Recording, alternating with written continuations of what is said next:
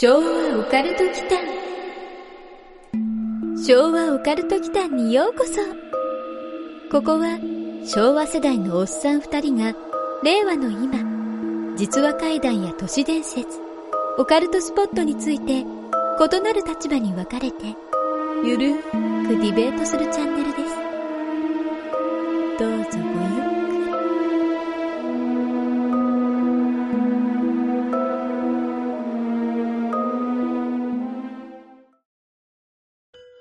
は、昭和オカルト期間のヤスです。この前まさかソロを担当して、ヤスもソロやってみればっていう話になったので、今回やってみることになりました。第1回目を視聴していただいた方はご存知だと思うんですけど、僕はかつて見える側の人だったということで、まあ、いつか体験談を何か形に残しておかないとなっていう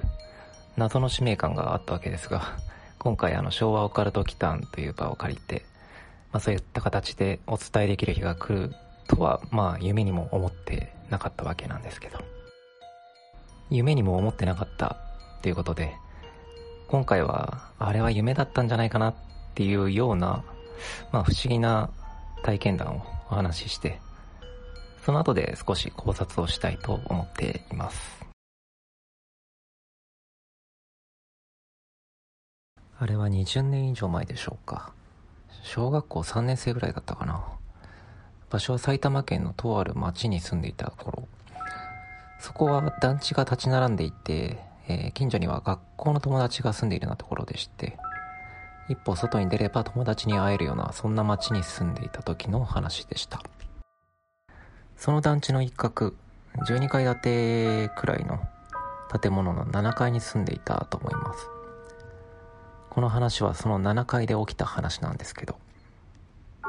まあ起きたと言っても呪われたとかそういう話でもないんですが。住んでいたところは部屋数が足りなくてというのも家族は両親が2人と姉が2人とあと僕が末っ子で5人の家族でリビングを除く部屋数が3部屋ぐらいしかなかったんで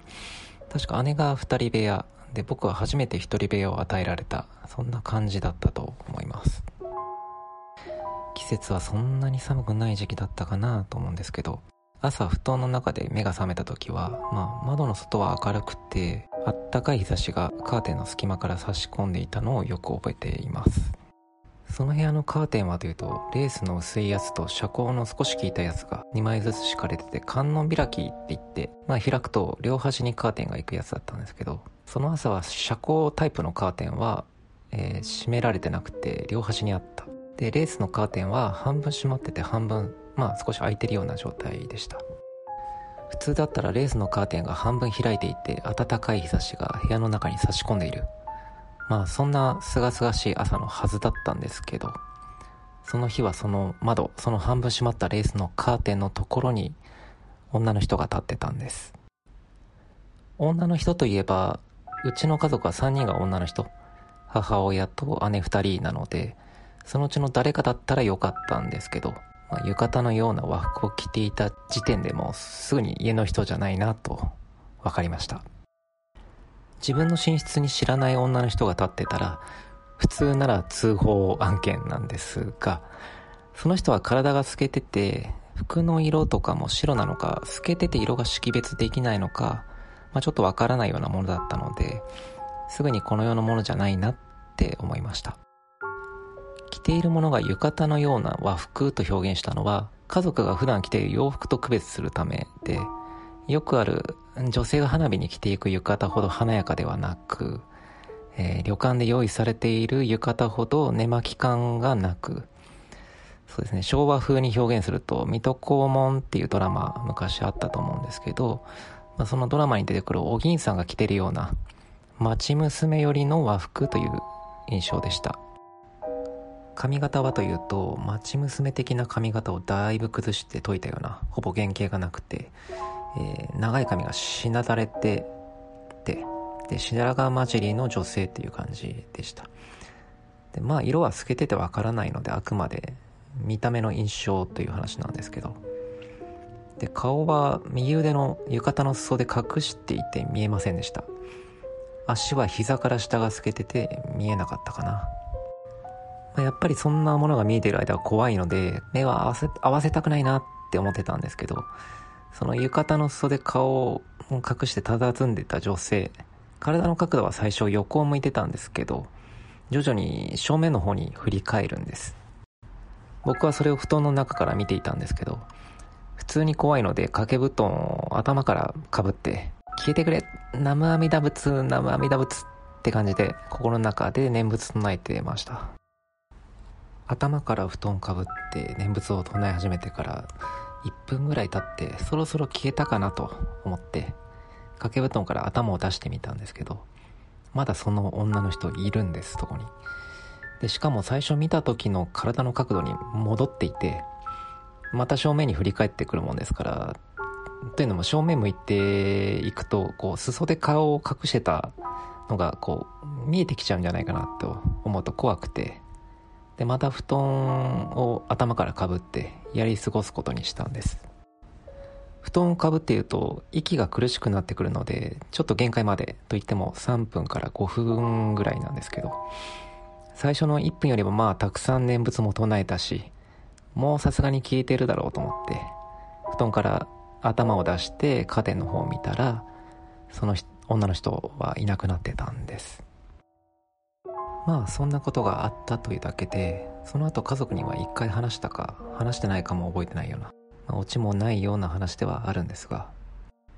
ともあれあの女の人が振り返って正面を向いていったらまあ顔が見えてしまってたと思うんですけどその顔まあ目が合ってしまった時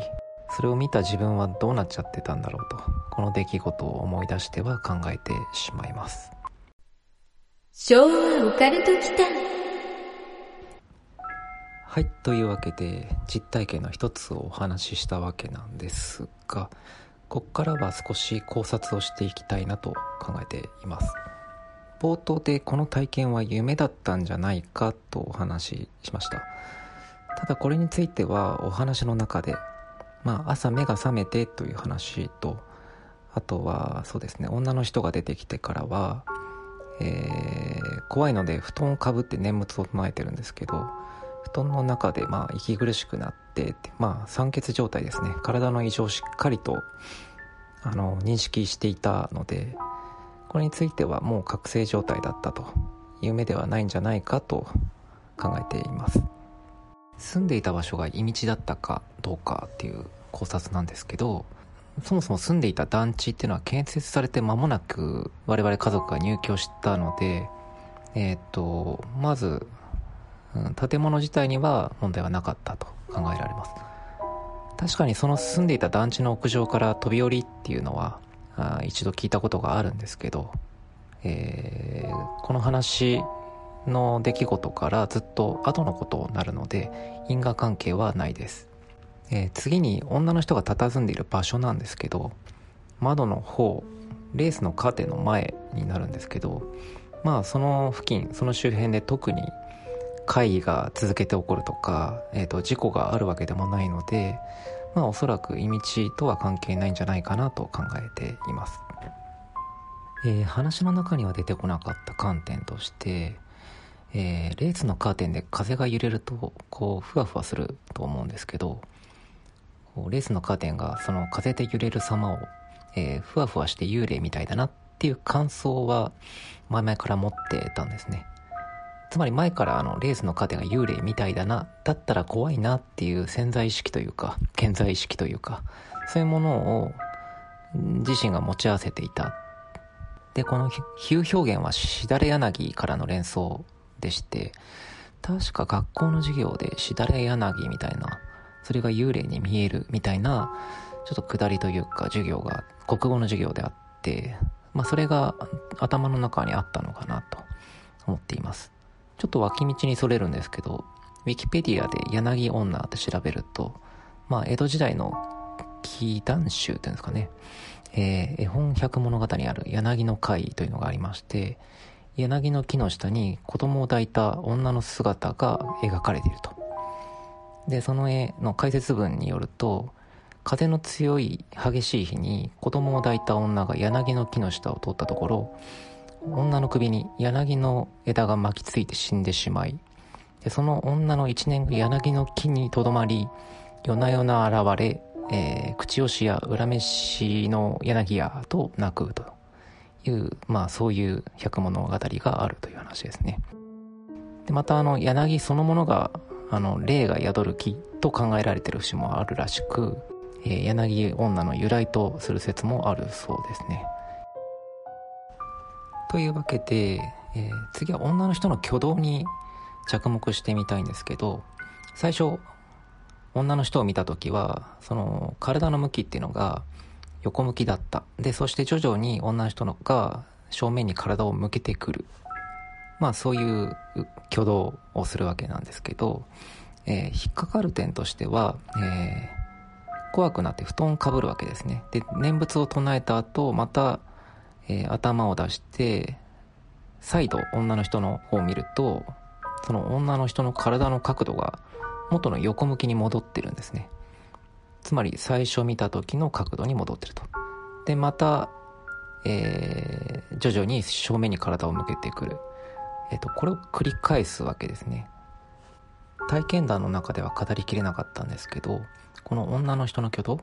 一番最初に見た、横向きから正面。で2回目に見た横向きから正面。まあ、布団の中から頭を出した後の2回目ですね。この1回目と2回目この両方とも、えーと、全く同じ、えー、ビデオの再生を見てるような状態だったんですね。完全にビデオの再生と巻き戻し、まあ、そんなような映像だったんですね。映像だったっていうとちょっと語弊があるかもしれないですけどまさにそのビデオの再生と巻き戻し再生みたいな形を肉眼で見ていたっていう状態だったんです。でまあそのビデオの原理とかっていうのを考えるとまさにこの自分の脳内で作り出してしまった映像をこう肉眼を通して見ていたんじゃないかなって考えてしまう節は、えー、あります。まああと考えられるとしたらちょっと冗談みたいな話になってはしまうんですが念仏を唱えたから布団の中で念仏を唱えたから女の人の体の角度が戻ったと言えなくもないんですがもしそうだとしたら